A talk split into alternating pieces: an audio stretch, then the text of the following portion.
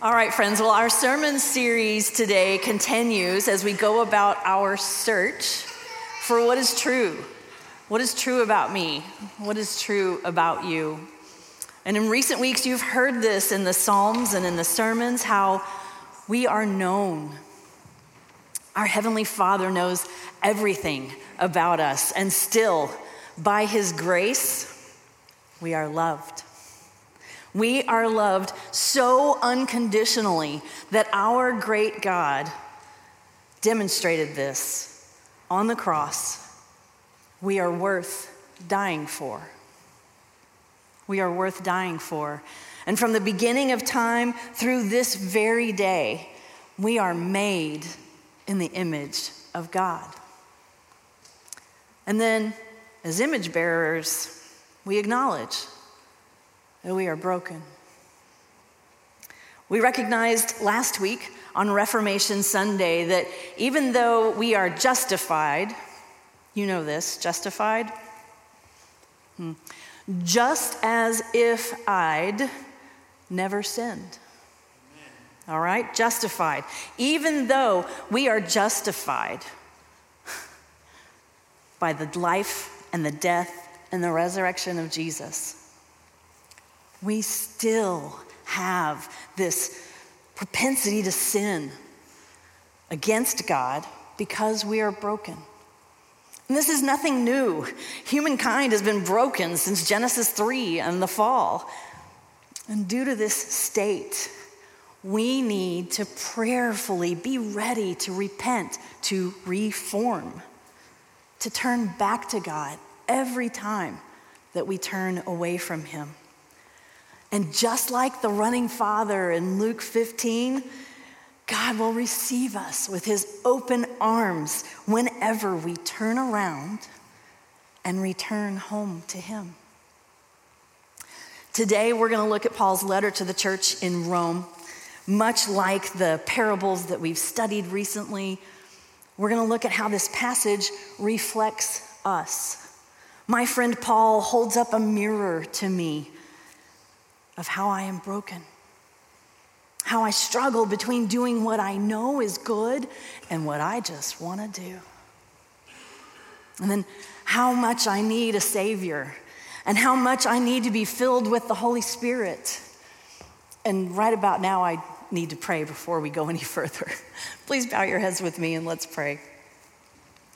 Almighty God, Heavenly Father, loving Father, you know everything about us, and still you want us in relationship with you. You want to love on us. You want us to love each other. And I pray, Father, that you will show us through this time, that you will move your Holy Spirit among us to see and feel that that is possible through the power of the Holy Spirit. In the name of our Savior, I pray. Amen. So, our passage today comes from Romans. And if you will indulge me, I want to start at the end of the text this time, reading here from Romans 8 1 and 2. Therefore, there is now no condemnation for those who are in Christ Jesus, because through Christ Jesus, the law of the Spirit who gives life has set you free from the law of sin and death. So, my friends, in good biblical literacy, what are we to do when we see this segue, therefore? What is it there for? Thank you, Ken. what is it there for? This word flashes as a signal to us that we will only understand what's coming if we look at the text preceding it. And of course, wanting you to be gospel fluent, I would love for you to read the entire book of Romans it serves as this manual right at our fingertips for what it is to live the Christian life. So perhaps today do that on your own, but today we're just going to do a little bit of Romans chapter 7, 18 through 25, so that we'll know what the therefore is there for. So I need to set the stage here. As I read the passage, think of the Psalms. Think of the impassioned pleas to God that one would cry out as a lament to Him.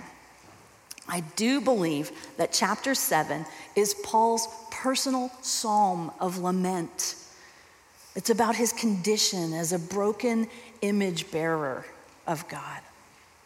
And so I pray that the ears of your heart will hear this cry beginning at verse 18. For I know that good itself does not dwell in me, that is, in my sinful nature. For I have the desire to do what is good, but I cannot carry it out. For I do not do the good I want to do, but the evil I do not want to do, this I keep on doing. Now, if I do what I do not want to do, it is no longer I who do it but it is sin living in me that does it. So I find this law at work. Although I want to do good, evil is right there with me. For my inner being, I delight in God's law, but I see another law at work in me, waging war against the law of my mind and making me a prisoner of the law of sin at work within me. What a wretched man I am. Who will rescue me from this body that is subject to death? Thanks be to God who delivers me through Jesus Christ our Lord. So then, I myself in my mind am a slave to God's law, but in my sinful nature, a slave to the law of sin. Therefore, there is now no condemnation for those who are in Christ Jesus. Because through Christ Jesus, the law of the Spirit who gives life has set you free from the law of sin and death. Thanks be to God for his good word. Make good choices. Make good choices. This phrase is what our kids often heard as they would ride their bikes off to school in the mornings. Make good choices. Mike and I tried to practice this at home early on. When they were little, it meant that I presented to them two options, which I'd already approved. But the exercise of making choices empowered our children. As teenagers and now as adults, this phrase entails evaluating consequences. Like, if you choose option A, it means harder work but someone's feelings won't get smashed. If you choose option B, it'll be super easy, but someone's feelings will get hurt. If I turn in this work late, if I don't go along with these friends, if I make choices that are not healthy. And we kind of joke about it now, you know, when we're leaving the house make good choices. But isn't that what a whole lot of life is about? Making choices. As an only child, I sometimes think in my brokenness that I have the corner on selfish motives. I don't necessarily do it on purpose or even consciously sometimes. It's just part of me. I mean, think about it. For the first 18 years of my life, I didn't have to share anything my bedroom, my bathroom, my car, my time, my music. You know, me, my, and I, we got along great. College roommate, though, yeah, all three of those went down in flames until I finally made the choice to live by myself again. So it was only after getting married and having three children that I really had to adapt and change some of my attitudes and make some good choices. So I understand what Paul is saying here. I desire a harmonious environment in the Hergert household, but that gets messed up when I insist on my own. Paul writes it here in verse 18 I have the desire to do what is good but I cannot carry it out. Not by myself, anyway. I do not have it within me. to do what is intrinsically good, originating from God, until I'm empowered by Him through faith. It is nothing I have on my own. It's not my power, it's not my might. The reformer Martin Luther pointed out that by the corruption of that very first sin in Genesis 3, our nature is just so deeply curved in on itself that we live an inward life. This is instead of living an upright, outward life for God, living for God, living to serve others. In the Latin from Luther's time, this is called incurvatus in se, to be curved in on the self. So let's look at how Paul puts this condition. In verse 19, he sums it all up very well. For I do not do the good I want to do, but the evil I do not want to do, this I keep on doing. I keep on curving in on myself. And you know, at first glance, this text in Romans 7, the whole chapter, might sound like what an unbeliever would say. Paul's lament sounds kind of depressing, especially when we know that Paul wrote from the faith and from the hope of having seen and heard the risen Lord in his road to Damascus conversion. Why does Paul, of all people, cry out like this? Because he knows. He knows firsthand the conflict of our hearts between desire and performance. Doesn't Paul describe the Christian's life as it actually is? And is it not true that even the best of us have our worst sides? There are no perfect humans. I want the good, and I hate the evil, but I act perversely by doing what I hate and not doing the good. I know, love, and long for God's law, God's way. The human will is there, the human ability is not. I'm gonna miss the mark whether by commission or omission, I'm gonna miss the mark in my thoughts, my feelings, in my speech, in my actions. I cannot do the good successfully and consistently. I will not always make good choices when left to myself. And in these moments, I feel less than known less than loved, worth dying for. I just feel broken. Just because I feel less than doesn't make it true. I know that. Intellectually, I know that. But sometimes I need to work through it. I need to process, I need to pray. Life is divided. We serve the law of God and the law of sin at the same time. Mind and flesh are at war with each other. There's something in me that wants to do right, that rejoices in God's will. And then there's something also that hates to do right, and just drags me back into the slavery of sin.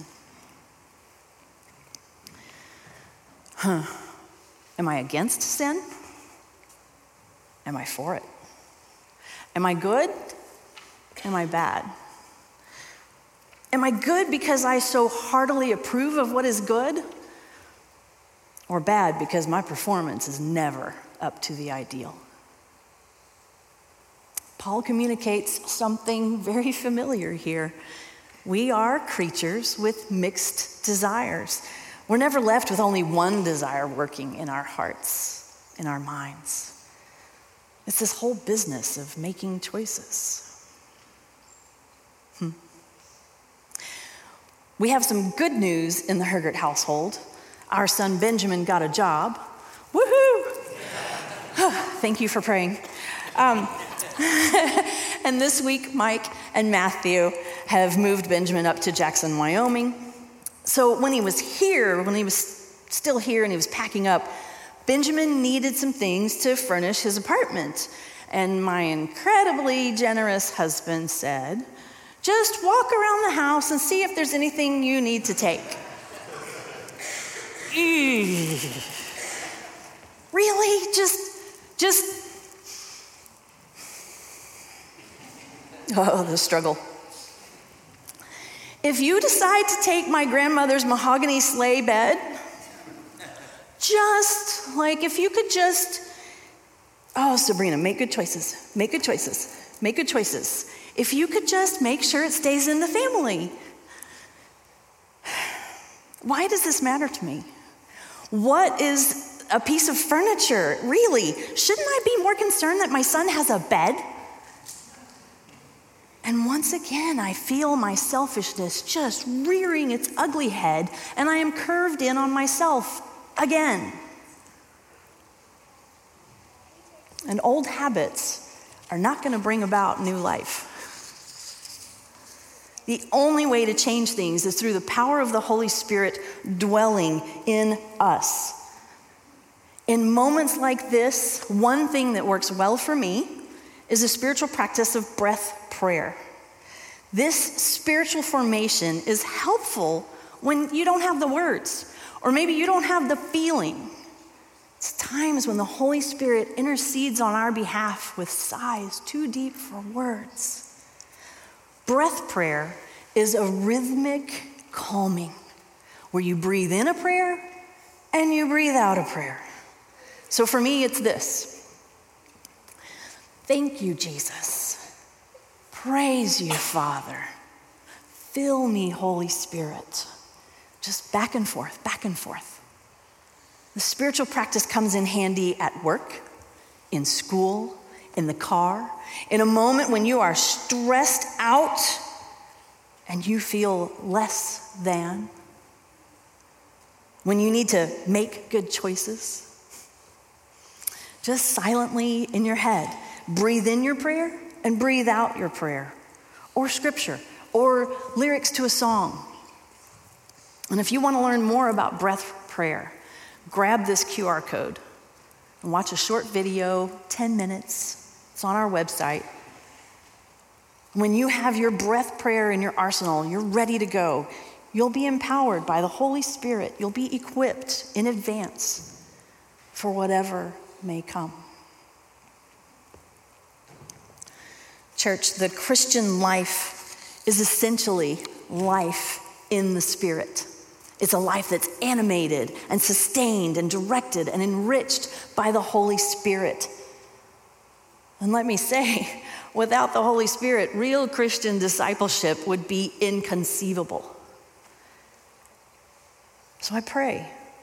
I pray that you're going to give appropriate attention to the presence of the Holy Spirit in your life that you will be selfless, that you will share your awareness of the Holy Spirit's work with people who do not know.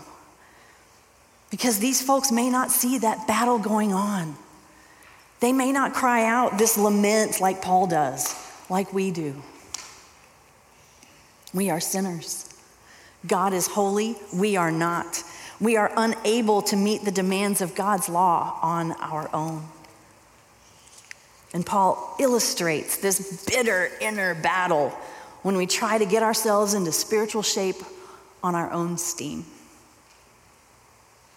As believers, we discover our own helplessness apart from God's mercy. So we hold on to the Spirit of God who sets us free from sin and for service. Yes. But what about the folks who do not believe, who do not know God? What about the people we encounter who have been hurt by the church and have no intention of returning? These friends, these neighbors, do not approach God with the awe and wonder as we are prone to do. And so our Father God gathers us. We are the covenant community We're to be the vehicle for his saving purpose. This is part of our tenets as Presbyterians in the ECO denomination. The Holy Spirit grants us faith so that we may be witnesses of God's gracious presence to those who are lost.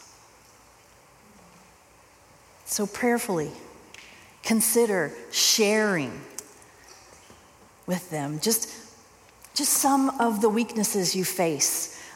Identify with them.